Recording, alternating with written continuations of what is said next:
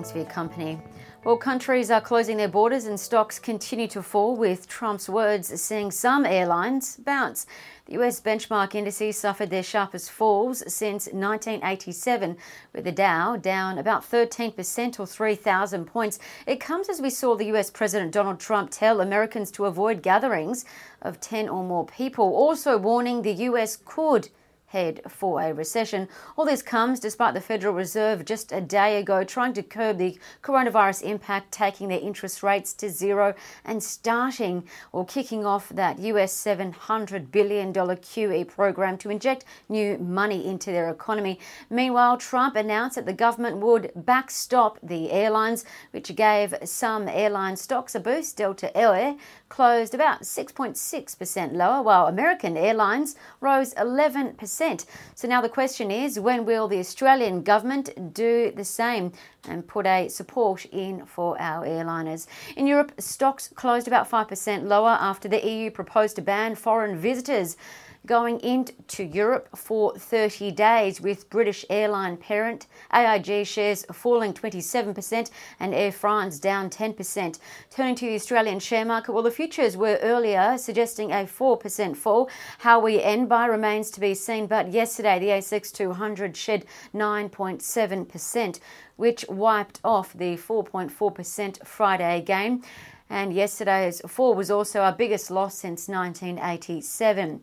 So we know uncertain times are around as coronavirus continues, and volatility is likely to remain for some time, particularly as the Prime Minister said overnight, uh, Scott Morrison, that the outbreak should be at the tail end by September. So when will we see the recovery? Well, we don't know. There's definitely light at the end of the tunnel, especially for those companies with low debt and high repeatable earnings, particularly for those companies that are starting to see their earnings bounce back as Chinese uh, production and Chinese consumers return to work there.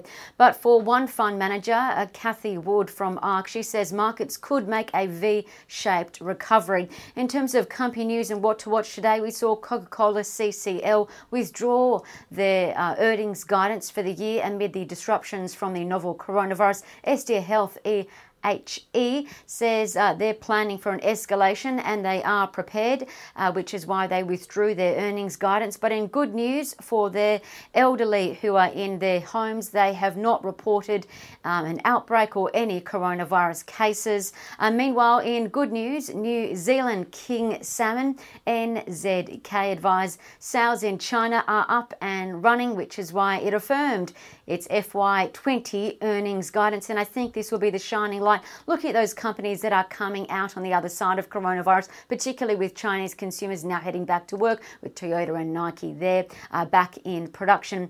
And in terms of upgrades, upgrades, downgrades rather, Cochlear C O H was downgraded to a hold by Citi as they abandoned their earnings forecast for the year. B H P, meantime, was upgraded to a buy by Citi, giving it a twelve-month price target of thirty-five dollars, noting it has low-cost assets, strong balance sheets, and it will bode well when commodities do bounce back. Citi also says now could be an attractive entry point for long-term value.